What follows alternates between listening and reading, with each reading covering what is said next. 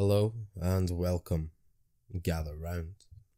I trust that we're all doing fine this evening. Tonight's video is a collection of scary cryptid stories ranging from black-eyed children and skinwalkers to the goat man and Wendigos. So, without further ado, let's begin. This happened to my brother, not to me, but I remember the night it happened and it still gives me chills to this day. I can still remember the sound of him running up the stairs screaming, "No, no, no," the look in his face and him shaking uncontrollably. It happened about 15 years ago, and this is exactly how he still explains his story to this day. Our parents' old house had a den, which had a few couches, a bathroom, a TV, and a laundry room. My brother and I had all our video game stuff down in the den, our computers, etc. It was basically a room that only we used. So one night, after a late night of video games, we both took a couch and watched a little TV before calling it a night. I fell asleep, woke up later and went up to my room, leaving my bro still sleeping on another couch. The other couch he was lying on was against a wall. While laying back on the couch, you could see the TV, and if you looked straight over your feet, you could see a very small hallway and a bathroom door, which was open all the time. We had a dog called Candy, a small Springer Spaniel. My brother said he woke up to a noise in the bathroom. The lights were all off in the house, only street lamps and moonlight preventing it from being pitch black. He told me that the noise was a growl, and he knew it wasn't the dog, but in the moment, he so hoped it was. He said he quickly shot up from the laying down position and could clearly see a small black shadow running in circles on the bathroom floor. The bathroom floor was tile, and you were definitely be able to hear the dog's claws as they touched the bathroom floor. Especially at that speed, it was running in circles. But my brother said he heard nothing, so he then called out the dog's name, hoping that it was her, and that it would stop doing whatever it was doing. "Candy!" he yelled, and as soon as whatever it was heard that, it stopped immediately. He then heard what he explains as a gurgly growl. At that point he knew what he already knew. It wasn't the dog. Whatever it was started growing, larger and larger, soon taking up the whole bathroom with its size. It's funny now, but my brother explained the creature looking like Doomsday from DC Comics.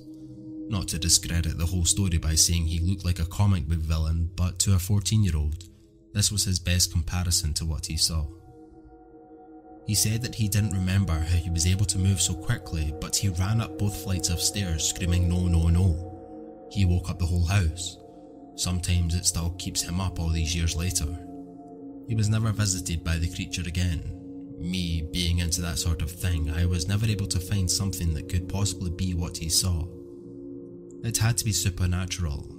It was in the house and then disappeared. My only explanation is it was a demon of some sort, or perhaps it's some kind of humanoid. I'm not entirely sure. Any help would be appreciated, thank you.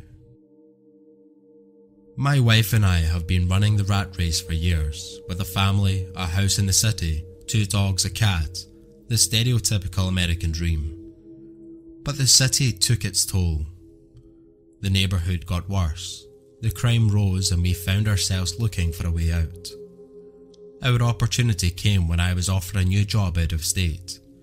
It was a great career move, but we didn't want to move to a new city just to have the same problems again.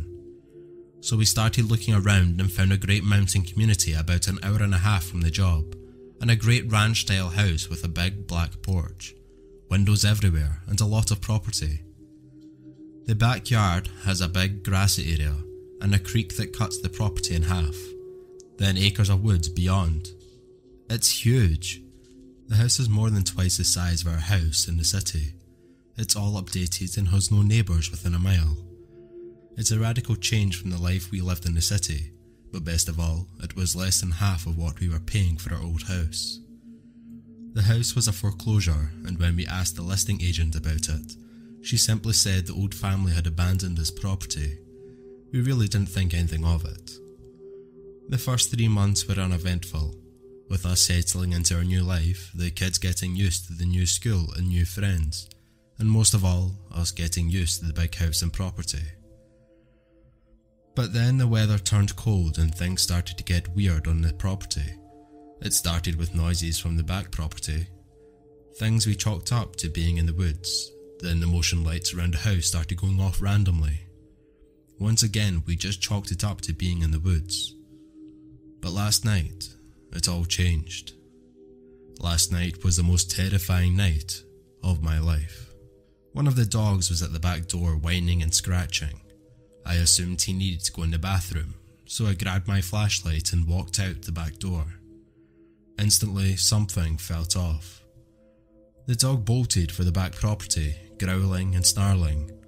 It was a cold night, about 30 degrees, but the dog plunged straight into the creek and out the other bank, running off into the woods and in the back of the property. Flashlight bouncing, I ran after him, calling his name.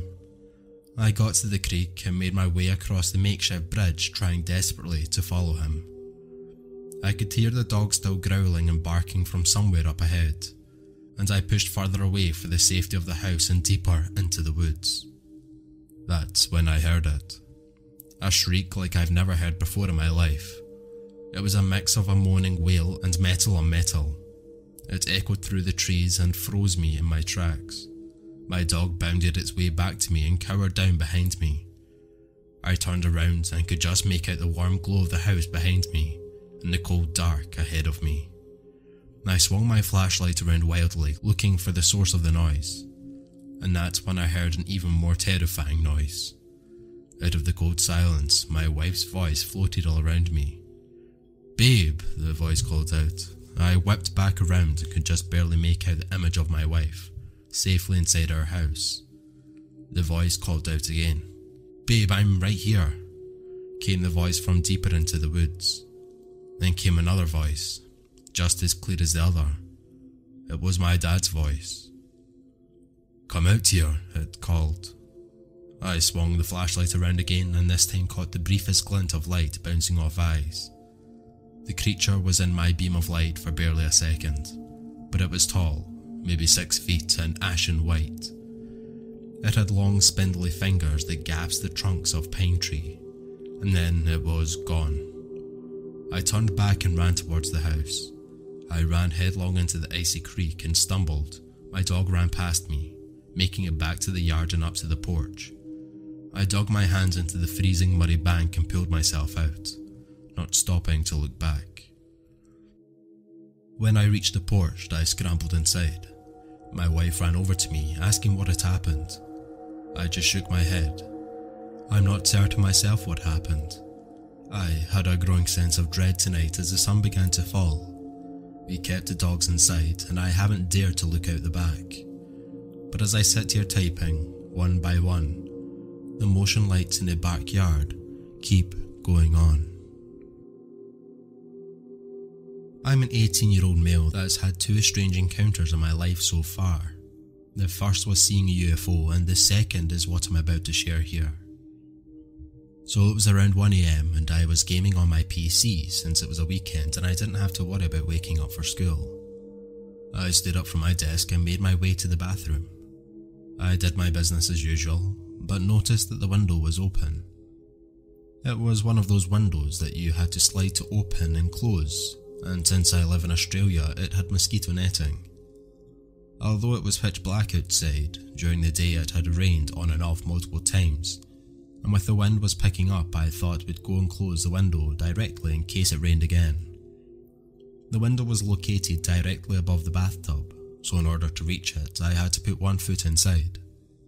This window would always require a bit of effort to close, so I started to close it. It made its usual sound as it dragged against the frame. Now, before I get into the scary part, I have to explain the layout of the house. This was my old 2-story apartment complex, and outside and under the window is a little roof overhang which shields the back door. As soon as the window started to close, I heard 2 loud footsteps banging on the roof, and then for a half second I saw the silhouette of a humanoid being, which was entirely black, go past the window as if it had jumped. I heard no landing sound, but this was entirely possible since the fence to the left of the bathroom was about 2 meters away and had tall grass on the other side. Now I know it was really dark, but I swear this wasn't a bird or a bat, with its outstretched wings. It was definitely a humanoid shape and much too large to be a possum. I instinctively jerked back out of the bathtub and ran into my parents' room screaming and waking them up. Now this is the part that makes me feel sick on my stomach. My parents' curtains were open, which is normal for them, but this means that the creature would have been staring in at my sleeping parents and 3-year-old sister since their window has rested slightly above the overhang previously mentioned. I don't know how I managed to sleep that night. If this was truly an alien, then it was only 1 meter away from me through a wall and a window. I will reply to any questions you guys might have. 3 months ago, I was camping with a friend in a very remote part of Northern California. I'm a massive wilderness junkie. I've been camping all my life and I spend much of my free time hiking, rock climbing or hunting. A buddy of mine who also enjoys the outdoors wanted to head up to the Sierras for a weekend and asked me to go with him. It was our second night and we were sitting up by the fire. We weren't staying at a campsite. We had hiked about 10 miles from our cars to a clearing with a beautiful view he had stayed at once before. At around 10 PM, my buddy got tired and went to sleep in his tent, and I wanted to stay up for a while. About 45 minutes after he went to bed, I saw this object coming up from the valley below.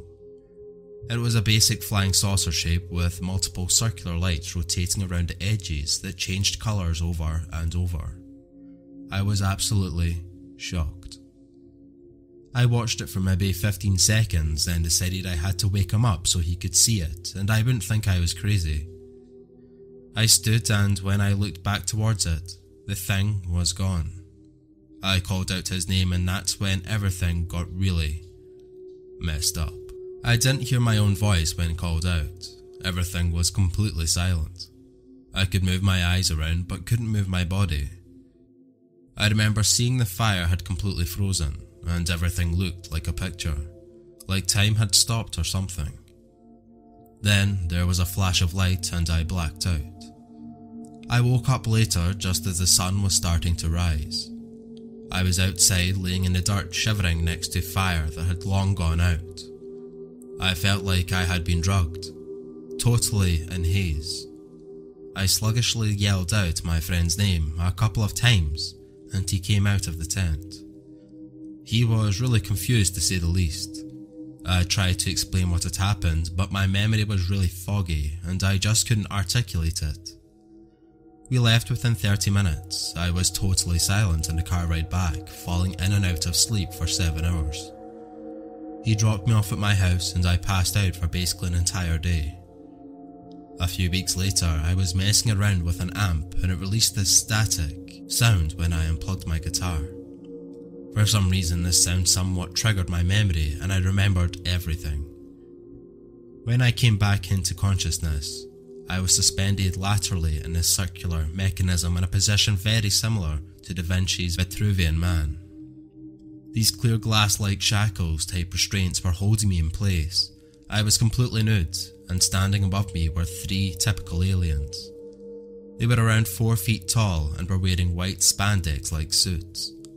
2 were just standing there observing the other, who was extracting blood from a vein under my armpit with this weird-looking syringe. Although they didn't show any real reaction, I could still tell that they were surprised that I was awake. I couldn't move at all except for my eyes and lips. I was absolutely terrified. In a sort of fight or flight mode, my heart pounding from an influx of adrenaline, I can't even begin to tell you how scared I was, but I also felt total rage. I wanted to kill them, wanted to rip out this device and completely destroy them. My brain went total primal, just animal instinct, and I could just tell that they could sense my anger because they all stepped back, simultaneously. I'm 6'3", 185, and I was hoping I looked as threatening as possible, which is silly, because I was totally paralysed and therefore completely harmless. 2 of them disappeared from my view and presumably left the room. The other one was just staring at me void of any emotion. I wanted to so badly just shut my eyes, but I forced myself to stare right back at it, trying my hardest not to blink.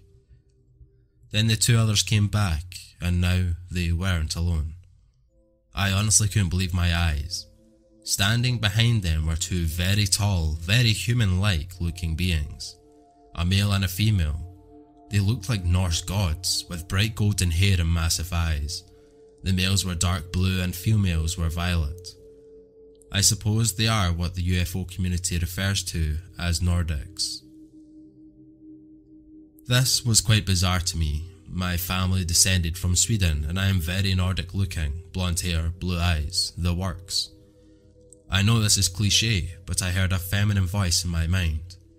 For some reason, I could understand what she was telling me, although it wasn't like she was saying anything in English. She told me something like, "Be calm, you're not in danger." I relaxed and asked her what they wanted with me. She said that they were just checking up on me. I practically blacked out after hearing that. I asked her what she meant. She said that she had saved me when I first came into being. I immediately knew exactly what she was talking about. I was born practically 2 months premature. My mother was horribly sick during labour. We both had fevers of 104. The strange thing is, the doctors had absolutely no idea what was wrong with us. I was given 2 spinal taps, my mother 3. I spent 4 nights in that bubble housing ICU thing. There was a decent chance I was going to die. Then one day I started getting better and made a full recovery. The doctors were very worried that the whole ordeal might have permanently damaged my body and possibly my brain, but I was totally fine. I asked her, "Why did you save me?" This time I heard a deep male voice stating that this is a conversation for a later time. I asked them if they are human. He said no. I was confused considering that they looked quite human. I asked him if man had come from them. He said yes, that they had come here 200,000 years ago and created mankind by combining their DNA with that of our primate ancestors. I wanted to know why they looked especially similar to me more than other humans. He stated that many males of their kind found female humans attractive and mated with them.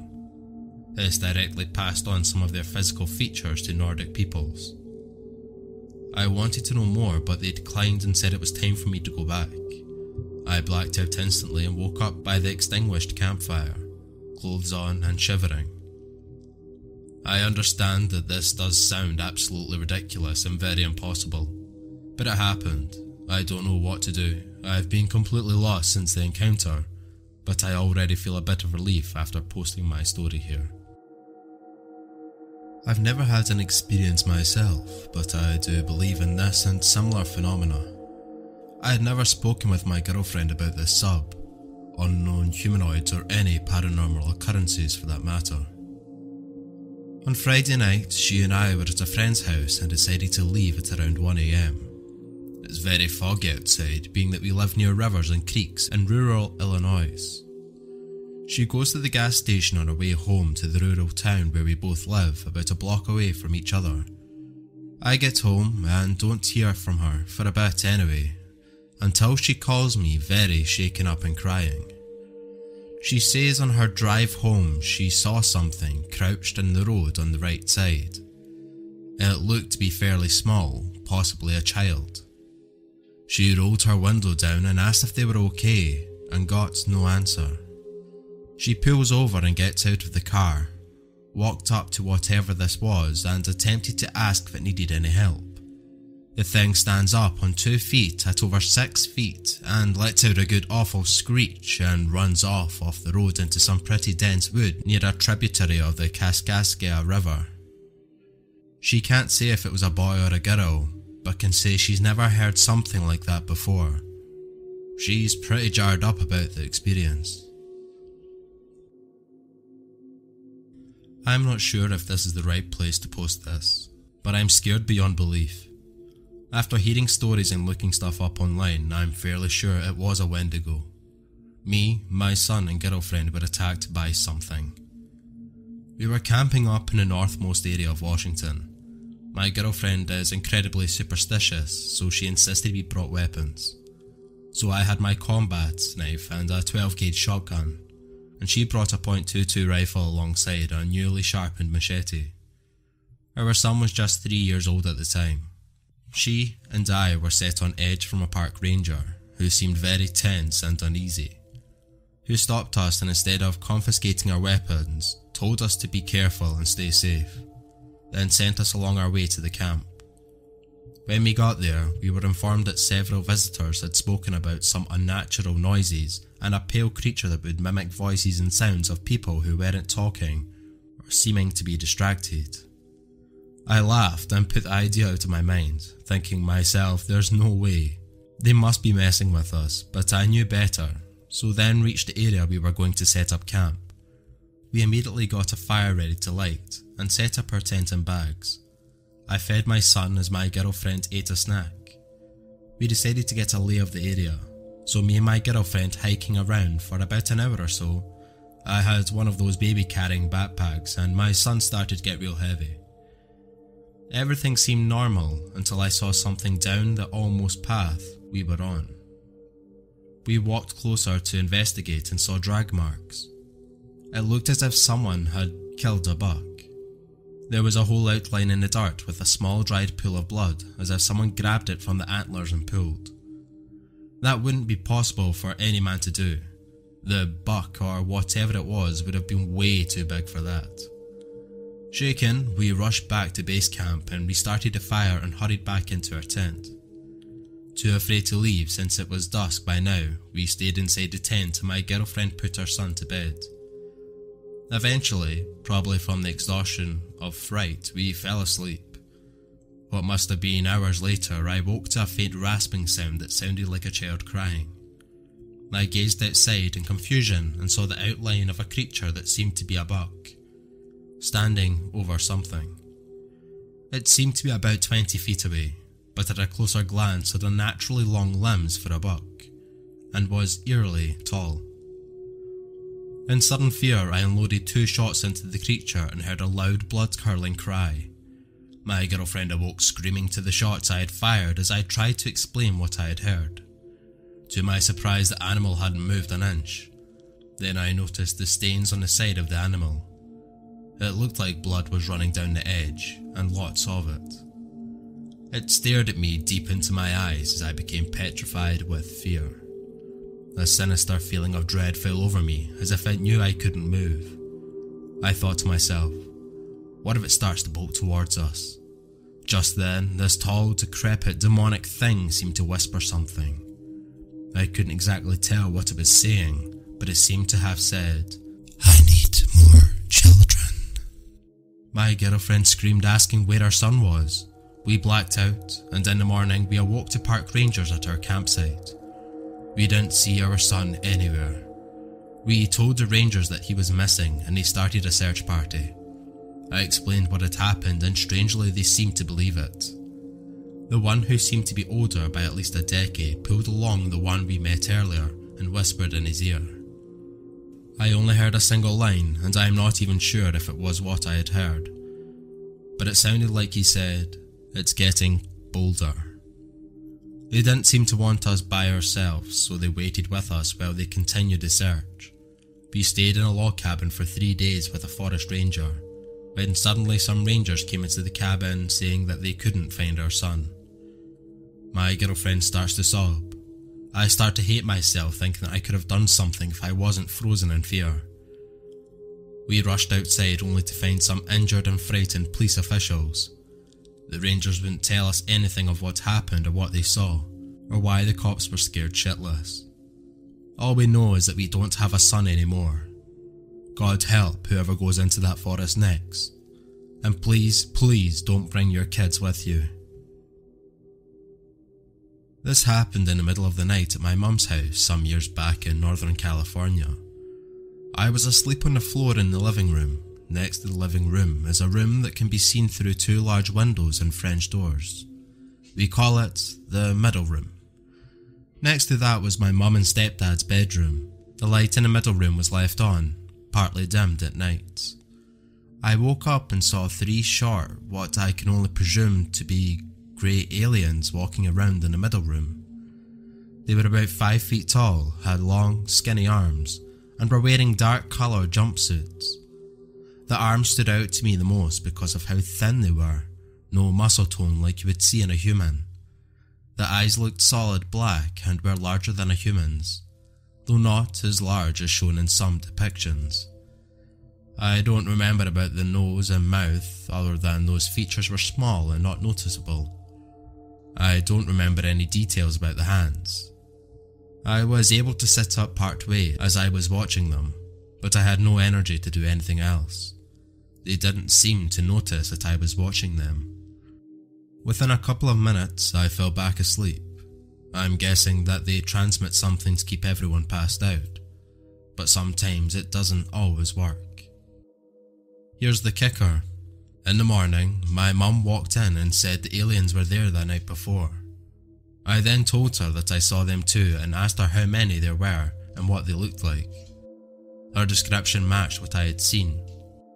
She's had other alien encounters, but this was the only time there was a witness, being me.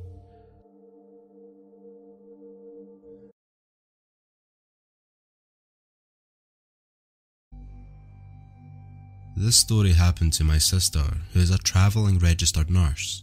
Her occupation takes her all over the Navajo Nation reservation, so most times her husband, when he is available, will drive her from and to her next shift. She worked a night shift mostly. They have never shared a ghost story before this or since. It was between 2:45 a.m. and 3 a.m. in the summertime. If you're from the res, you know that most nights are arid with a slight cool breeze. When she had finished her shift, sometime around midnight, her husband was driving. Her next job was in Chiln, so they decided to go through Kayenta. They were driving on that stretch of desolate highway between Round Rock and Lukachiku. The streetlights from the homes are scattered in the horizon miles away, apart, and most times it is just pitch black. She was half asleep but alert because of all the caffeine in her system and the fact that she is used to being awake all night because of her job. They had not seen another vehicle for an hour or so and were not familiar with the area, having only driven through the area a few times. She said they were driving on the roads, and in front of them, probably about a football field's length, she noticed something splattered across the two-lane highway. She said it was dark. Roadkill or dead livestock on the road is a common thing in the reservation due to poor fencing and highway maintenance. She figured it looked familiar and not too out of place, but as they got closer, she said she remembers the shimmer of the dark matter, like wet pavement. She thought to herself, it must be recent blood splatter if it's still wet. Her eyes began darting across the landscape and trying to assess the damage, looking for the animal carcass. The blood puddle spanned the width of the highway. She thought it had been from a large animal like a cow or a horse, but she couldn't locate the large bloated carcass of any livestock. Something didn't feel quite right. As rural as the location was and how recent the seemingly wet blood was, she figured no one could have been there that quickly to dispose of the roadkill. As soon as she came to the conclusion in her head, she said her instincts took over. She felt like someone kicked her in the stomach, like the ground falling out beneath you, or the way you feel dropped in a roller coaster, but no joyous emotion. It felt bad or evil. She jolted upright and began trying to scan the dark horizon for any clues. Her husband later said he didn't want to scare her but came to the same conclusion silently by himself. She said her blood froze and her heart skipped a beat when she made out a silhouette slowly rising on the left shoulder of the highway. Her mind began to race with what it could possibly be. We haven't passed any vehicles in a long time, and we are far from the nearest residence. What could be out in the middle of nowhere this late and this isolated? It was standing upright and facing the opposite direction. Her husband began to speed up as they neared it. She doesn't want to look because everything about the situation seems wrong, and she doesn't want to see something she can't unsee. Too late. It's in her peripheral, and she doesn't want to close her eyes because she said that would be more terrifying. Her eyes stay straight ahead, but her curiosity gets the best of her, and her eyes wander off to the left. As the headlights hit the silhouette almost full on, she said it looked like a person standing there, wrapped in a white sheet. A white sheet that has been splattered with blood. The figure stands completely still, not flinching or shuddering from the lights of the vehicle. The figure seems to have shoulder-length black hair that looks jaggedly cut. She said the way the hair hung off the head of the figure, it looked matted or greased, and not free-flowing or clean. They are passing the figure, her husband trying to stay on the pavement but the furthest away from the left shoulder that road will allow. She can't make out the face because the figure has its head bowed down and the hands out in front of it in a prayer stance. Neither of them speak. Her mind is rushing with the thoughts like, what if the vehicle stops working, or whatever that was starts chasing us? Who would be able to help us? They make it to the intersection towards many farms, a sigh of relief. That's one of the reasons Navajo elders tell you to never drive at dark or really late. This happened to my mother, actually, and she told me about it later that night. After we moved to the middle of nowhere about a year and a half ago, I began researching paranormal as a sort of hobby, if you will. My family is an hour away from any nearby town and surrounded by sparse woods filled with dark pine and gnarled old oaks that give me the creeps. I think this fueled my research in the paranormal, as it's such an unnerving setting right outside the window. I ended up stumbling across skinwalkers one day in my research and was instantly drawn to them. I'm not sure why. Maybe the fact it was a tangible creature, I'm not entirely sure. Anyway, about a month into my odd obsession, I left at about 5 a.m. with my brother for the nearest town an hour away to stay with her grandparents for the night. That night my mother called to tell me about an odd encounter she had with a deer about half an hour after my brother and I left. She was home alone and had just gotten out of the shower.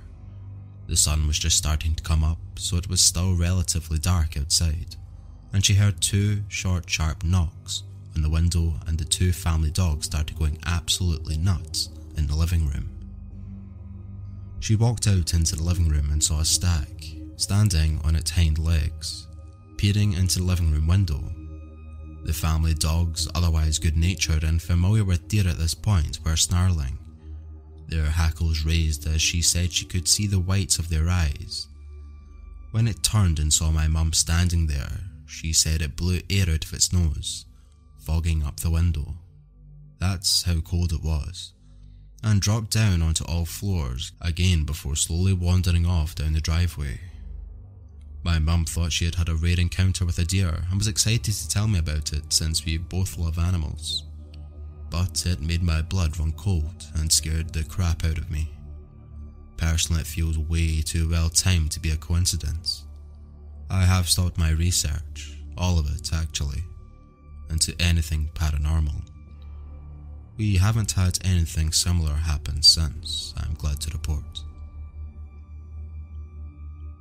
This happened in northeast Colombia in early August of 2018. The area in which this happened is on a road beside the woods with some suburban communities lying here and there. The thing is, 20 to maybe 25 years ago, the area was deep in the woods. There were no neighbourhoods, just scattered houses here and there. Here's what happened. I was driving on a quiet, overcast, gloomy day. I turned a corner and noticed the road was void of any traffic, which was strange for this time of day. I looked ahead, and about 1,000 feet in front of me was something I'd never seen before. There was this creature with an orange colour to it. Now mind you, I've been driving this road several times a week for the past 10 years, so I'm going to notice when something doesn't look right. Anyway, this thing I saw was running across the road very quickly. So fast I know it wasn't a person or even an animal, because it was running on two legs. I believe it had a tail, and I swear it looked like a fox or maybe even a coyote, except for the fact that those don't run on their hind legs. I feel like I should mention that there was a subdivision on the side of the road I was running toward, so I guess that's where it was determined to go. Once it got across the road, it just vanished into thin air. I'll never forget how that thing just glided across the road, and how fast it was going. The whole event only lasted maybe 3 or 5 seconds, but it felt so much longer. I didn't get eye contact with it, because it was too far away. I've heard people say that Native Americans have a better chance of seeing these things. I am part Native American and have some family that still lives on a reservation. I'm not too familiar with a lot of their practices or traditions other than what I've read in books and on the internet. If anyone here would like to help me understand what happened, it would be greatly appreciated. I've been spooked and sort of obsessed about my experience since it happened. At times I can't stop thinking about it. So I posted my experience a few weeks ago and got some good feedback. I was even asked about some other stories and experiences I might have had. So I asked around my family to see what I could find. My dad's side of the family is majority Navajo, and I definitely did not come up short with experiences and stories. This story came from my great-grandmother and takes place on an old reservation in Arizona about 32 years ago. She had a pretty decent-sized property. On this property, she had 3 hogans, a large cornfield adjacent to 3 hogans, a large well on the opposite side of the cornfield, and a grazing pasture for her 12 sheep and 4 horses. At the end of the day, she would take a horse and herd the sheep into a small pen closer to the house. While telling the story, this is where she got uneasy. She would keep nervously scratching her neck and looking around. She said that one day she told everyone she was going out to herd the sheep as usual. She hopped on her favourite horse and found the sheep probably a mile or so away from the house. She counted 11 sheep, so she started to search for the other by making circles around the area, increasing the diameter of each circle as she progressed. She found the last sheep up on the hill from the herd, standing alone in the open. She spurred her horse and started trotting over. When she got closer, she said she started to notice whatever she was seeing was definitely not a sheep. At the same time she noticed, her horse stopped in its tracks, and its ears perked up. She said that the way it was standing gave it away, and the wool of the sheep didn't look right, almost like it had been taped on and was starting to fall off to one side. It was hard for me to believe what happened next, but she said that it stood up and turned around. It was an old medicine man with a sheepskin cloak, but this isn't what she had seen before. He stared at her, and she said the bloodlust in his eyes made her want to cry and hide. The horse reared up at the sight of this, throwing her to the ground, and she blacked out. Now, this is where I started to believe the story. A few hours later, my father, grandfather, and uncle hopped on their horses and rode out to look for her. They found a herd of sheep and started to panic when she wasn't nearby. They followed the tracks up the hill and found her unconscious in the snow. Her horse had been slaughtered. A section of its throat was missing, and it had multiple scratch wounds on its chest and front legs that my grandfather said had to be at least 1.5 inches deep. Around my grandmother is a perfect circle where footprints and handprints, like someone had been trotting around her on all fours. My grandfather was emphasised that a perfect circle. My grandmother doesn't remember waking up or being sick for 2 weeks after the encounter, but my father, uncle and grandfather told me that they spent those weeks questioning her sanity, puking up unusual green foul smelling liquid and having sporadic fevers. I asked all of them at different times after my grandmother told the story. My uncle and father live in different parts of Arizona, and my grandfather split from my grandmother, but they all told me pretty much the same story about what took place afterwards. I even got some other experiences from them. I have no way of proving this is true, but after seeing my grandmother get so uncomfortable telling the story 30 years later, I believe it with all my soul. I was only 11 at the time of this story. My family has property in Blanding, Utah, that we like to use for camping and other fun stuff. My grandma and I were driving back home after spending the weekend down there. We got to Monticello when I had to use the bathroom really bad, and the closest building we saw was a pottery store, so we stopped there. It was evening time, as I remember the sun setting. Before going inside, I saw an older woman standing across the street with a huge walking stick. I waved at her because I thought the stick looked cool, and she smiled and waved back. After coming back outside, she was gone, but in the distance I could see a deer prancing away. I was bummed because I wanted to see the stick closer, because it looked like it had carvings and other things hanging from the top. As we were about 2 hours further into our drive home, it was super dark and we were driving through a canyon, when all of a sudden I had this massive sense of something watching me. I looked out of the window and could barely see a big deer running on the hillside, keeping pace with our car. I was excited and told my grandma to slow down and look because it really was a massive looking deer. When she slowed down, I was pointing at it. I swear it locked eyes with me, and for some reason I had a feeling of familiarity, but also like my heart was going to jump from my body. The familiar feeling was akin to seeing someone from elementary school, but not quite sure I actually knew them.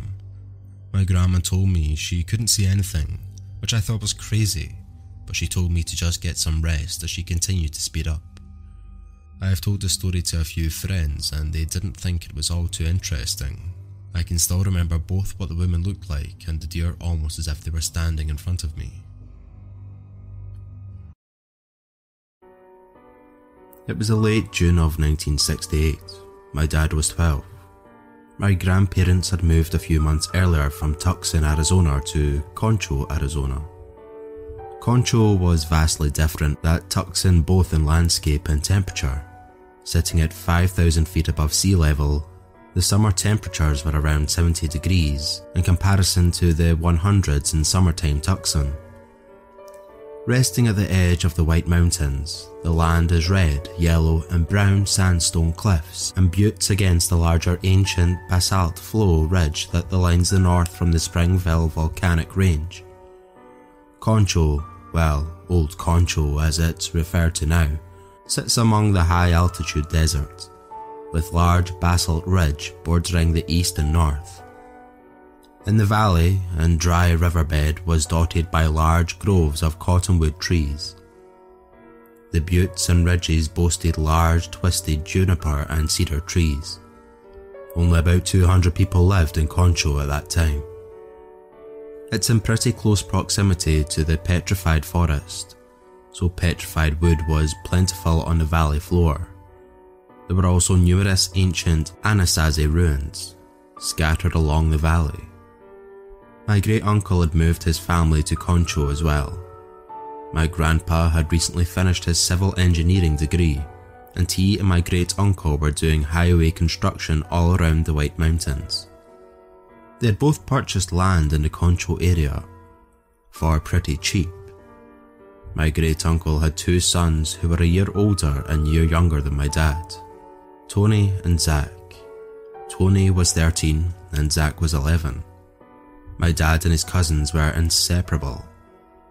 They would spend their days exploring the surrounding landscape, accompanied by my dad's American bulldog, Sarge. They had found quite a few ruins, numerous pictographs, and some old abandoned abode homesteads, probably from the late 19th century.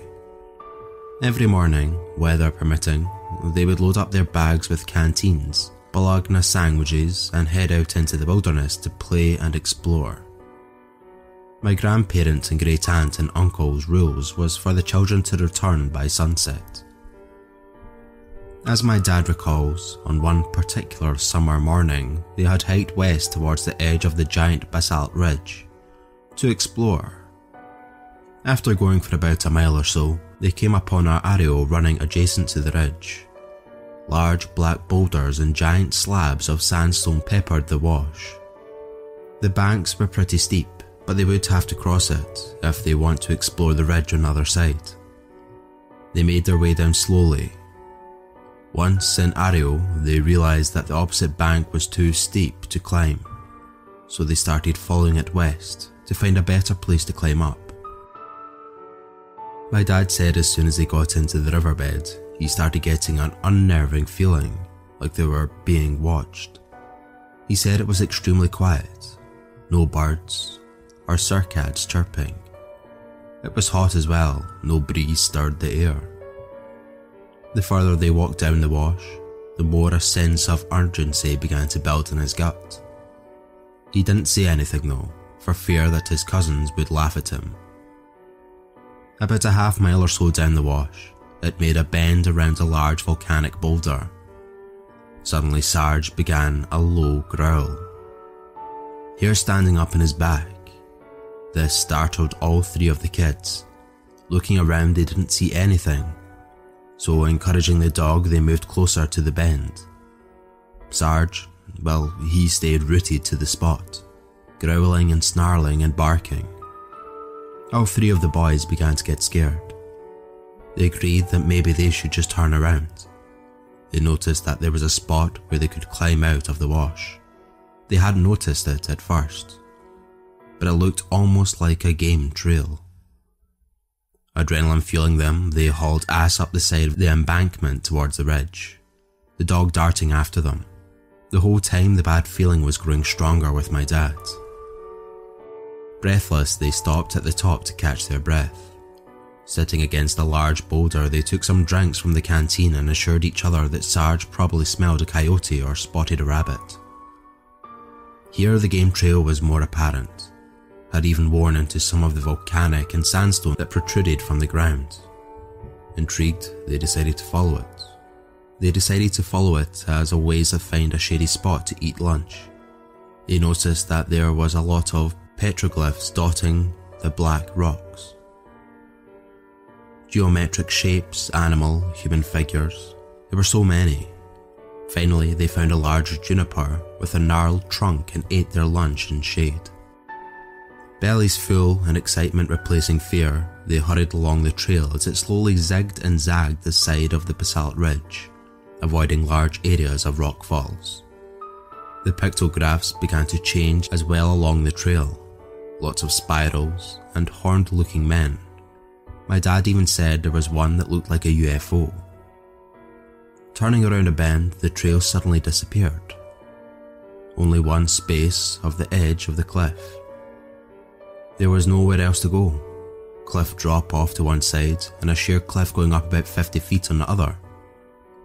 My dad, he was disappointed but also a little relieved, as the sun was getting further west and they were pretty far from Concho now. They could see the town in the distance, as well as a Zuni Holly mountain and mesas that dotted a distant Navajo reservation. Although they were disappointed, they decided that it was worth looking at the view. They started making their way down the trail when they spotted an opening in the cliffside, a side canyon they hadn't noticed on the way up. It was behind a large twisted cedar, the tree's shadow had hidden it. It looked almost like there was another trail going into the divide. The opening was only about 4 feet wide. Looking at it, the unnerving feeling returned to my dad. His stomach dropped and he felt like it was twisting in knots. The hair on the back neck stood up. Tony suggested that they should detour and check it out. My dad protested, saying that they needed to get back. Zach, well, he stayed silent. He looked as frightened as my dad felt. Tony laughed when looking at them and called them both sissies. He said if they didn't want to go, fine, they could wait there for him and be babies if they wanted to. Sarge had run down the trail and was out of sight. My dad whistled for him, but he didn't return. Zach decided he'd follow Tony, so my dad stayed behind while they entered the narrow black-walled canyon. When they moved out my dad's field of vision, the wind picked up, whooshing through the canyon and trees making a creepy sound. It was quiet except the wind, and my dad thought he had heard faint voices on the air. He shivered, the ominous feeling growing stronger. 10 minutes passed, then 20, and still Tony and Zach had not returned. A large cloud had covered the sun and drops of rain began to fall. My dad moved under the cedar, to get out of the light rain that began to fall. He sat on a rock and began to shiver. Suddenly, something grabbed his shoulder. He jumped up about 3 feet and screamed. He heard laughter. It was Tony and Zach. They looked extremely excited. "Look, you'll never believe what we found," they exclaimed, almost breathless. "We found some Indian steps and they lead to a cave. They begged my dad to come see it. It wasn't far, only about 10 minutes into the canyon. My dad followed reluctantly, knowing they weren't going to agree to go home until they showed him. Plus, he felt a little braver and more intrigued now. Sure enough, around a bend and about 20 yards into the canyon was wider here, about 20 to 30 feet across, and there were indeed foot and handholds carved into the rock wall. My dad had seen steps like them before, when his parents had taken him to Chaco Canyon National Park.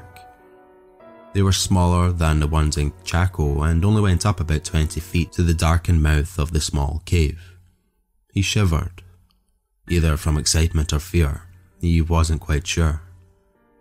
From the bottom of the canyon, there was no way of telling how large the cave was. They dropped their packs and decided to use the foot and handholds to climb up to the cave, against my dad's better judgment. The rain had stopped, but they slowly and carefully made their way because the rock had become slick. It took about 10 minutes to ascend. My dad called for Sarge from the top again, but the dog still hadn't returned.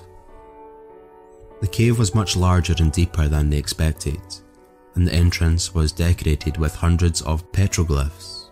The light didn't penetrate very far in, but they could see light in the distance from an opening in the roof, so they entered. Light adjusting to the dark, they started to notice that the ground was covered with objects. What looked like rocks and debris now revealed itself to be pots. Beautifully painted pots of all shapes and sizes, black on white, painted with geometric patterns, and animals, red pots, and even more yellow ones, large corrugated pots holding dried corn and crusty squash and beans. There were also pots filled with arrowheads and beads, drums and flutes. They didn't touch anything and kept walking deeper into the cave. They looked around in shock and in awe. They had just discovered something big, something very, very big. They moved hurriedly now towards a second bit of light streaming in from the crack on the roof. The cave was littered with all sorts of artifacts, materials, stone axes, pots of all shapes, colours and sizes. They felt as though they had just discovered King Tut's tomb as they passed under the crack. They noticed that there were objects in alcoves in the wall. My dad moved closer to one, and his blood froze. He was looking at a human body. It was decayed skin and hair clinging to patches and its mouth open in what looked like a silent scream. He leaped back. Tony and Zach also froze. The walls were lined with alcoves filled with ornately dressed bodies, lining the walls as far as they could see in the darkness. Suddenly an ominous and horrendous penetrating screech broke the silence of the cave. All three boys jumped. My dad looked in the direction from where the sound came from and saw two red and glowing eyes. He froze, locked in place by the glowing red eyes. Suddenly the cave was washed over with a stench of decay and death. The eyes began to move towards the boys, slowly. Another hideous growl and screech jolted them from being petrified in place. The eyes were moving fast now right towards them, and they heard thudding of running footfall. They turned and tore out of the cave as fast as they could. They ran as fast as their legs could carry them in a blind panic. The entrance to the cave was maybe 30 yards away. My dad looked back against his better judgment and saw a man on all fours or giant coyote. He hadn't been sure. Streak across the light and back of the cave, its red eyes not blinking. He pushed himself faster, screaming for the others to also run faster. They reached the edge of the cave, having turned around to scrabble back down the foot and handholds. Zach got there first and began descending as fast as he could. Tony was next, his face a wash of horror as he went down the face. My dad's heart was hammering into his brain by now. He turned and saw his eyes only about 20 feet from him. The stench of decay was overpowering. It made his stomach turn. Fast as he could, placed his feet in the first set of footholds and started clambering down the rock face. He could hear the creatures breathe now, and even feel it. Oh shit, it was at the edge. He refused to look up, trying to concentrate on his hand and footholds. He heard Tony scream from below him and looked to see Tony lose his hold and slip about 5 feet from the bottom. He landed on his side and began to howl with pain. My dad slowed himself a bit, still not daring to look up. After what seemed like an eternity, as he leaped from the cliffside down to the last 2 feet, Zach was helping Tony to his feet, and Tony was frozen looking at the cave and ancient staircase, all the colour gone from his face. My dad, he was in full panic and not looking, grabbed Tony, helped Zach drag him away. They flew down the little canyon, finally, before they passed the turn. My dad looked back to see the red eyes watching them from the darkness. Another howl screech rang from the cave, and at that moment, Sergeant in a full run came from around the bend, growling and barking. He ran to the foot and handhold staircase and bellowed up that cave, the hair on his back standing straight up, snarling and growling. The sounds of the dog filled the canyon. As my dad turned a corner, he saw those red eyes retreat back into the cave. They emerged from the small canyon and stopped briefly to catch their breath. The sounds of Sarge barking and growling echoing down the canyon. Tony was crying now, his face awash with pain. His arm, he said, he thinks he broke it. Zach, well, he was silent. My dad asked Tony if he could make it home. Tony responded he sure the hell wasn't staying anywhere near whatever that was. Suddenly a shrill cry came from the canyon. It was a dog in pain. Sarge, my dad cried. But Tony and Zach had started running down the trail. Sarge, my dad screamed again, tears welling in his eyes. There was no response. It was quiet. Sarge, come. Still, nothing. Suddenly my dad thinks he hears something. He looks up to the canyon entrance. Footfall? No. It seemed like drums. My dad sits there in confusion. Drums? What the hell? Is he losing his mind? The drums are getting louder. Is this in his mind? Where is Sarge? He can't leave him. My dad sees Zach leading back up to the trail. Look, we have to go. The drums are louder now, and he can hear faint chanting. Zach grabs my dad and jerks him to his feet. Don't you hear that? He screams and shakes my dad. We have to run. My dad is woken from his grief, as fear washes over him again. He runs down the trail with Zach. Tony is awaiting at the edge of the areal waiting for them. The wash is now running, about 6 inches deep. They notice for the first time that a large thunderhead has developed to the south. A huge large black storm dominating the southern horizon, lightning flashing in the distance. A new source of danger crosses my dad's mind. Flash floods. He tells Tony and Zach they need to cross the Ario as fast as possible. If it is flash floods, they will be stuck on the side with a basalt ridge with whatever that thing was. They make their way down carefully and slowly. Tony is having a hard time because of his injured arm. They can now hear thunder rolling across the air, and the wind has increased.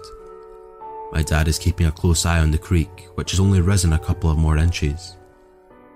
They make all the way down and across the creek. The place where they crossed is only 30 yards or so ahead, so they scrabble their way towards it. The water is rising now at an alarming rate. They are going as fast as their legs will carry them. They are exhausted but keep pushing on. Suddenly, my dad, who is bringing up the rear, hears loud splashing and panting coming from behind him. His heart drops. It followed them. It's getting closer. He closes his eyes, bracing for impact. He feels something wet lick the back of his swinging hand. He turns, bracing for impact, and sees Sarge. Joy engulfs my dad. He bends down and gives Sarge a quick hug. His dogs run past, and the dog bound after Tony and Zach as they climbed out of the Oreo. My dad runs and begins to climb. When he's almost to the top, he hears crashing and loud snapping coming from the Oreo. Making it to the top, he sees a wave of brown debris-filled water crash through the wash. He falls to his butt and watches as the flash flood fills the little canyon. Tony and Zach are lying on the ground, panting and gasping for air. My dad tries to catch his breath. He feels dizzy. He feels tears welling up, and Sarge comes and licks his face, whining. My dad sees that Sarge is covered with blood. He looks over the dog and finds several slash wounds on his back and snout. His ear is also torn. They don't look deep, but he can't be sure. Zach is the first to speak. He asks what it was, and no one responds. Tony's arm is beginning to swell pretty badly, and it's only a few hours till dusk. They are all thirsty and realise in their panic that they left their packs in the small canyon, along with their canteens. They are no longer in a hurry. They are exhausted. They drink some rainwater that is pooled in one of the large sandstone boulders. They figure whatever that thing was, it's not going to be getting across the Arroyo for a few hours. So they slowly make their way back to Concho as the thunderhead to the south continues to drench the landscape.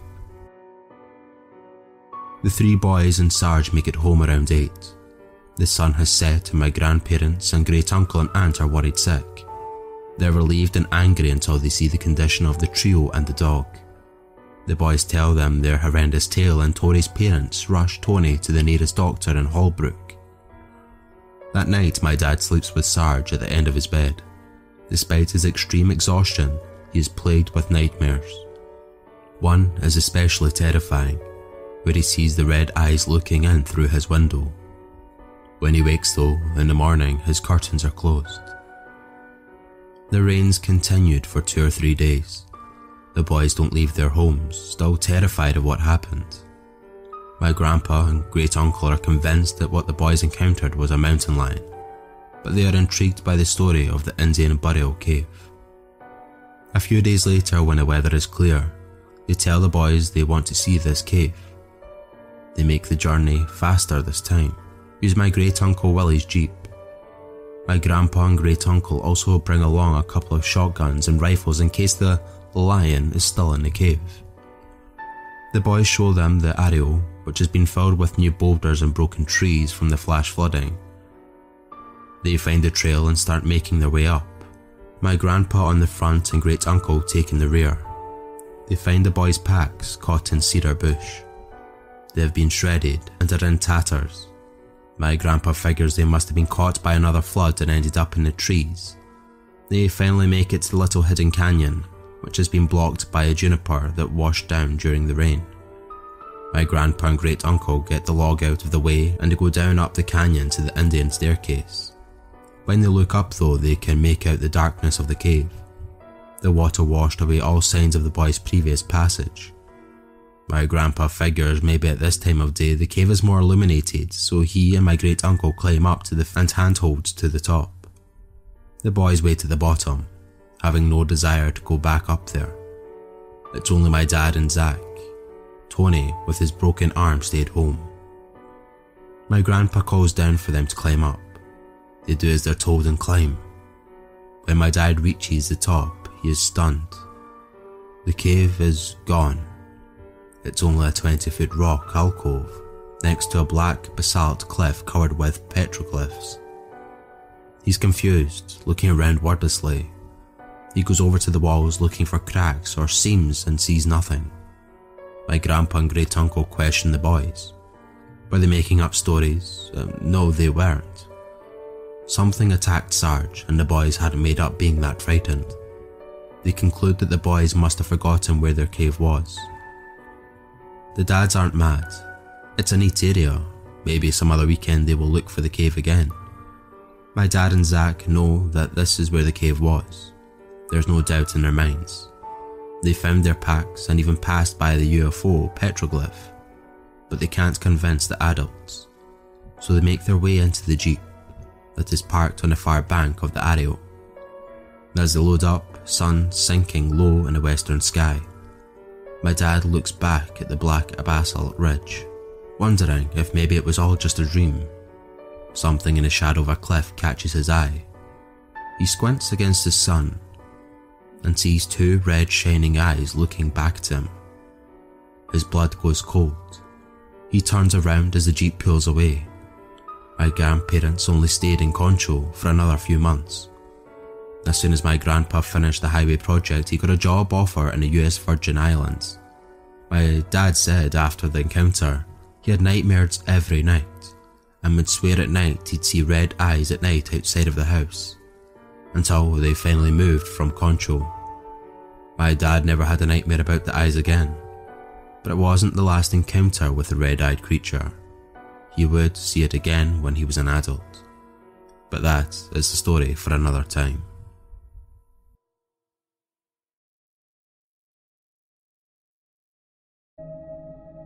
It almost felt like a dream. I woke up to my dog Lucy barking.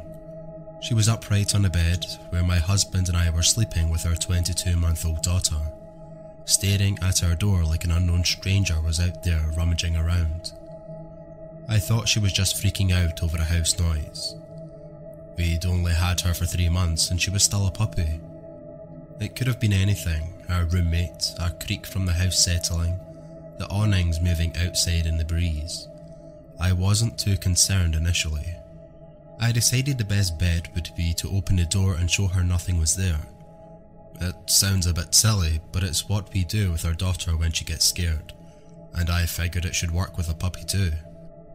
I opened the door and she raced to the front door. She stood there, snarling at the door. It was an angry, violent growl, one I'd never heard her make before. I looked groggily at her and opened the baby gate blocking the doorway, planning to open the door and show her that everything was okay. The second my hand reached for the deadbolt, Lucy went wild. She started barking and jumping towards me, and when I touched the metal, she suddenly changed her temper. She whimpered, almost like she was afraid and backing down. As her mannerism changed, so did mine. I wasn't calm anymore. My heart was racing and sinking at the same time. I had been flooded with a mixture of fear and dread. I looked through the peephole. I can't explain why I looked, but I did, and outside were two kids. One was just a smidgen shorter than me, and didn't look much younger. I'm 21, and she looked to be 16 or maybe 17. She was slender and pale, her hair was a long shade of honey blonde, and she wore it long, about mid-back, with long, thin, blunt bangs in the front that covered most of her eyes. She wore jeans, a light wash that's popular right now, and a thin-looking olive-coloured pullover-style hoodie. She held the hand of a small girl, who looked to be around 3 or 4, in the same style jeans and button-down ivory cardigan. The smaller one looked at the floor shyly, but had the same shade of hair, tied back in a ponytail. She held a stuffed toy under her free arm, and it was identical to one my daughter has, as was their style of dress. Had it not been for the feeling of overwhelming dread and fear, I probably would have asked these children in and given them some tea or hot chocolate to get them out of the bitter cold. Something about them seemed off. At this point, I hadn't made any noise, I hadn't shushed the dog or grumbled, nothing. I hadn't turned on any lights. These kids had no indicators that I was at the door. The older one spoke. She had a voice that was mature, confident, strong, and accentless. She held her head tilted downward, and I couldn't see her eyes. She said, "We have to use your phone." I stood frozen in fear. How did she know I was there? She raised her head to face me directly, and that was when I saw her eyes. There was a reason I couldn't see them through her bangs before. They were black, or midnight blue, or a dark, dark purple. They were otherworldly. She said, "Our mother is worried." As someone who always been interested in creepy stories, I knew what she was the second she looked at me through the door. I have never been one to believe in these things, as a staunch atheist and skeptic when it comes to the paranormal. I had written off many a ghost story from friends and family members eager to tell their tale. I didn't believe it, but still I couldn't rationalise my way out of this. I was standing with nothing but a thin wooden door between me and a black-eyed kid. There was no question what was right in front of me. I did not answer her. Slowly and silently, I backed away from the door, Lucy still cowering at my ankles. She kept talking. "Just let us in to use your phone." I took another step back, and with that step the tone changed. At first she seemed polite. When I took that second step back, she became commanding, almost hostile. "We are not going to hurt you. If we wanted to do that, we would have broken in. I'll ask again, may we come in and use your phone?" Lucy snarled at the door and I inched backward, though something inside me seemed to be slowly pulling me back towards the door. It wasn't a physical pulling so much as a subconscious need to go back and let them in. I got to my room, covered up the window, unlocked the door, and sat there in the dim light of the nightlight. I heard her call me back to the door once more, and then quiet. I didn't go back to sleep that night, and I haven't slept right since. I know from reading about them that black-eyed children can't just come in without permission. I know they haven't hurt anyone, but I still fear I'll be an exception. When I told my husband, he said it was just a dream. He keeps telling me to forget about it, but there's a lingering feeling of sadness. There's dread when the house is silent at night. This fear of a knock at the door. This tells me otherwise. I was riding the bus back home after work. It was about 1 a.m. I am a security guard and often work odd hours. So I'm sitting there and this guy gets on, sits across from me. He was wearing a suit, had a briefcase, a regular looking guy in his 20s. What struck me about him at first was that he was chewing a cigar, not smoking it. You can't smoke on the bus. So I was just looking at him while he stared out of the window and chewed his cigar. And all of a sudden, he turned and looked at me. His eyes were pitch black, just as you described. My heart started beating like a madman, and I felt my gorge rising. I was starting to panic and had no idea why. I was just pants-shittingly terrified of this guy. Then he grinned at me, and his teeth were all covered in tobacco bits and brown juice. The cigar clamped between them. But instead I had the presence of mind to just get up and take the seat right behind the driver. I calmed down a bit after that, but I kept an eye on the guy. He ended up chatting with some girl that got on, and they were still talking when I got off. I later convinced myself that he was trolling me, having fun with a pair of contacts. But now I kind of wonder. This is so funny, I've never heard of black-eyed kids before my instance, so I come on here to post my story, and the first story I see is about black-eyed kids. Kinda weird, right? Let me preface this by saying I'm by no means a writer, just a domestic engineer, living in North Texas. Also, I don't believe in the paranormal, ghosts, demons, aliens, or whatever. However, I did have an event happen to me this Halloween, I have to admit, has me scratching my head. This is my first post on Reddit, and sorry to say I'd never even heard about it until yesterday. I told my best friend about my incident, and she is an avid reader of No Sleep, and she told me if I didn't post it, she would. So here I am. Anyway, I hope you like. So it had been a slow trick-or-treat night in our neighbourhood that evening, which is pretty odd in itself. We usually have kids from different areas dropped off in ours and have constant parade at our door. That night I'd say we had no more than 8 or 10 groups of kids come by the entire night. It was about 9:30pm and my husband and I were sitting in our family room watching some of those ghost shows based on supposedly actual events. Like I said, I don't believe in that stuff, but I do like a good story now and then, and it was Halloween after all. We hadn't had any activity at the door in over half an hour, and it was getting late, so we decided to turn the porch light off and let our dog Chloe out of her crate. Chloe is an American bulldog and is very docile. We only put her in the crate because we were afraid she'd try and get out to play with all the kids, and I didn't want to have to chase after her down the street. Also, we didn't want her to scare any of the kids because she would look a little intimidating to the younger kids. So I turned the outside light off to let Chloe out and she followed me back to the couch and lay down at my feet. It was getting close to 10 p.m. when my husband decided he'd had enough fun for the night and was going to go upstairs, take a shower and get ready for bed. After all, it was a Thursday and he still had to get up early the next day. My teenager son was out with his friends at a local haunted house and wasn't expected back for another hour or so, so that left me alone on the couch with Chloe. Now, just because I don't believe doesn't mean those shows don't freak me out a bit. And being alone now watching, I'd have to say it was kind of on edge, as it were.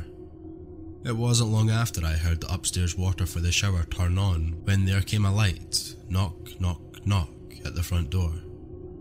My initial reaction was, what the hell, really? It's almost 10, just go home. But soon an uneasy feeling came over me. Why the knock? Our doorbell glows, and in the dark and without the porch light it would be extra obvious to anyone there. I paused. I couldn't really just ignore it. Our front door has a big beveled glass panel and anybody right at the door could see in enough to see someone was in the family room watching TV. It would be pretty rude for me just to sit there and not answer it. Knock, knock, knock, again from the front door. I glanced down at Chloe and she was gone. My gaze followed her usual path to the front door, expecting her to be on her way there as she normally does. Nothing. She wasn't there. I stood up to look around the room better and found her, crouching by the back door like she was wanting out. However, she never asks to go out like that. She always comes and licks my hand or puts her head on my knee. This was totally out of character for her. I have to say, heightened my anxiety. "Chloe, great," I said. She just turned back to look at me like, "Hell no, lady, I ain't moving." I yelled up to my husband, but if he was already in the shower, I knew there was no chance of him hearing me. Knock, knock, knock, and cast just enough light on the door to where I could see the silhouettes of two small children through the glass. I instantly felt relief. It was just some kids, probably a couple of my neighbours on their way back home that wanted to stop by and show me their costume or something. I headed to the door and looked back to make sure Chloe wasn't going to follow. What a great watchdog, I thought to myself as she just sat there.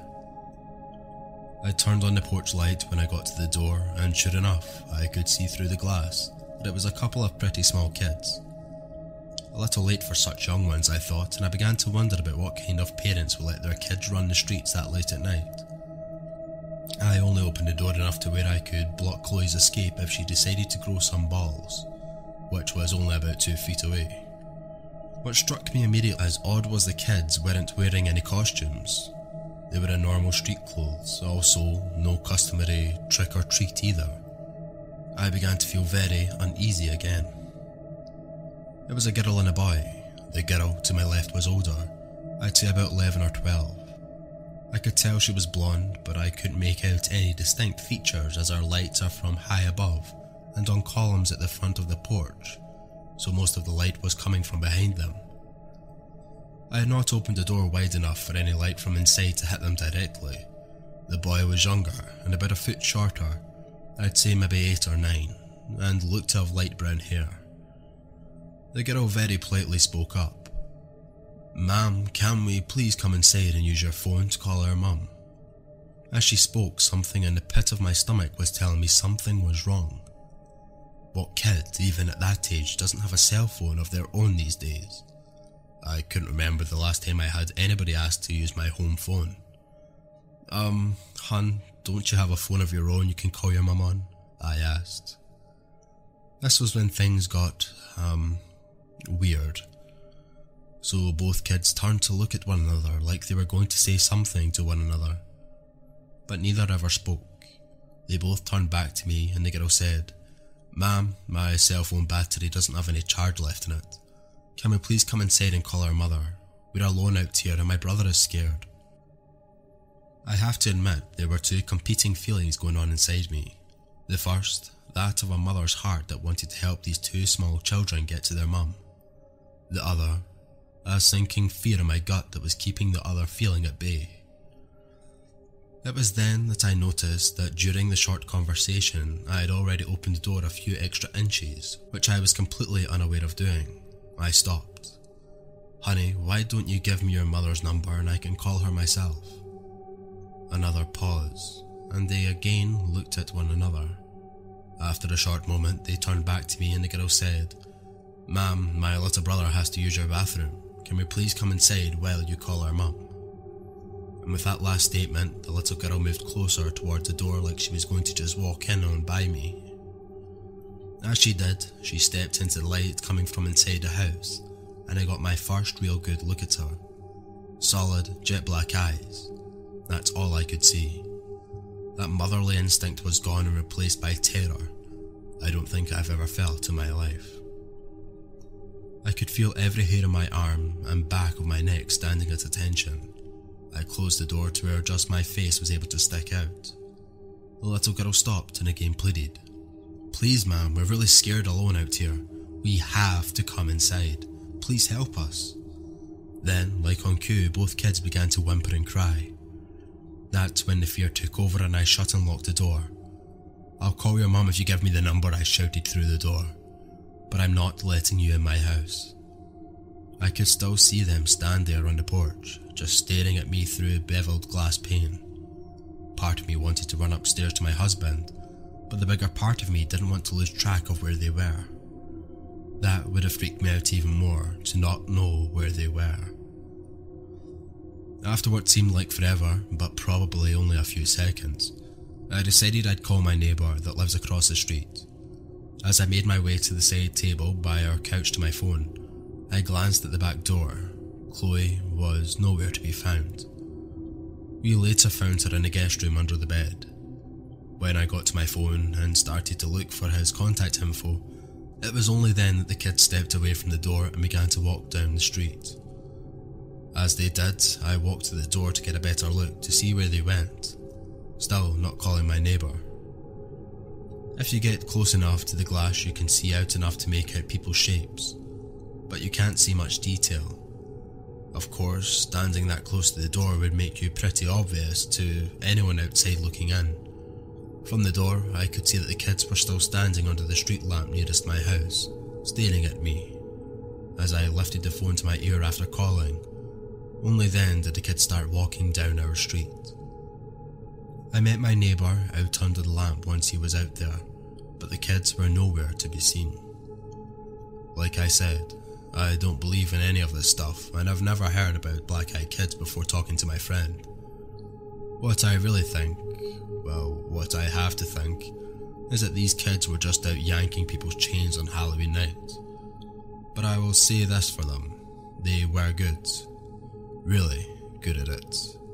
They scared the crap out of me and my dog.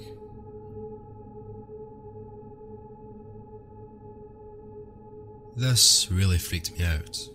Yesterday, I noticed my neighbour hadn't put out all of his Halloween decorations and lights. The past 2 years I've lived next to him, he's gone all out for Halloween. I don't know him well, he's younger, single, but I know he likes kids, but not in a creepy way. His brother and sister-in-law and their kids are always visiting him, and he plays with his 3 young nieces and nephews out in the yard. So anyway, I got home from work and was walking up my driveway and saw him outside and said something like, "Hey man, you better get your Halloween stuff up or that house up the street is going to beat you for the best decorations." He kind of smiles sheepishly and says that he's actually going to keep his house dark this year and just put candy out. I asked if he was going out of town, but he said no. Something happened last year that really scared him. Now I was concerned for my own safety if some weirdos were coming around our neighbourhood, which is a pretty safe neighbourhood with tons of young families living here. So I asked him what happened. He said last year he had his brother's family over so they could trick-or-treat in the neighbourhood since they live in an apartment complex that doesn't do much for Halloween. He had a bunch of kids come to the door like always. His family took off around 10:30 and there were only a few older trick-or-treaters. But by 11:30 they were pretty much done. So he was inside watching TV and the doorbell rings. He grabs the candy bowl and heads over, noticing that it's a little past midnight and that's pretty rude for trick-or-treaters still be out. But then noticed he hadn't turned off all his decoration lights yet, so his house is still a beacon. He swings the door open and is about to yell boo or something to freak them out, but stops dead when he sees the kids at the door. He said one was probably around 13 or 14 and the other around 16 or 17, both male. They weren't dressed up, but he remembers the older one was wearing a flannel checkered shirt. He was immediately overcome with uneasiness, like opening the door was a huge mistake. They just stared at him and he noticed they had really big irises and dilated pupils. He couldn't even see the whites of their eyes, so he figured they were contact lenses. He was frozen there holding the candy bowl, like he couldn't slam the door in their face as much as he wanted to. So he nervously tried to smile at them, hoping they would break character and ask for candy or something.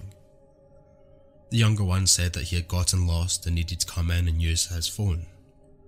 That was when he closed the door more than halfway on them and said, "No, sorry," and the older one said something like, "Can we just come in your house until our parents come and get us?" But by then he was convinced that his life was in danger and these kids must be high on something, but intending to rob him, and he just kept mumbling, "No, sorry, good night," as he inched the door closed and locked it. He told me he was so scared at that point that they were going to try and break in through one of his windows or something, but he looked through the peephole and they had turned to leave. He watched TV with the volume really low so he could hear any sounds at all, and he said he stayed up till about 5 a.m.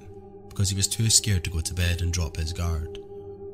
The whole time he's telling me this I'm thinking, oh my god, this sounds so familiar, just like the Black-Eyed Kid's urban legend. Then I thought, hey, maybe this dude is trying to scare me because after all, he does have the Halloween spirit. So I'm looking at him, incredulously, but try not to seem too gullible. So I'm like, man, that is really crazy, sounds like the Black-Eyed Kid. He just looks at me blankly. The what? Is that a movie or something? And I said no, but told him to go look it up online. Like an hour later I get a knock on my door, and immediately almost jump out of my skin thinking it's the demon child. It was my neighbour and his eyes were freaking huge.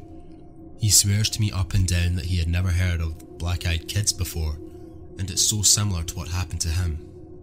So we talked a while longer and I told him that quite a few people probably know about that urban legend, and it's possible it was just teenagers with black contacts trying to freak people out on Halloween. Which would be genius, by the way, but he said the fear he felt was so primal and came over him the second he opened the door for them. The incident took place about 13 years ago. I had just moved to a new city with my wife. We were small town newlyweds from the Midwest.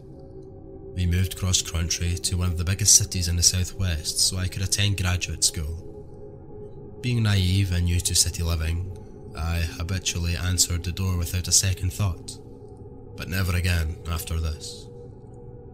The first thing that should have tipped me off was the peculiarity of the situation, was the fact that someone was knocking at 6 in the morning.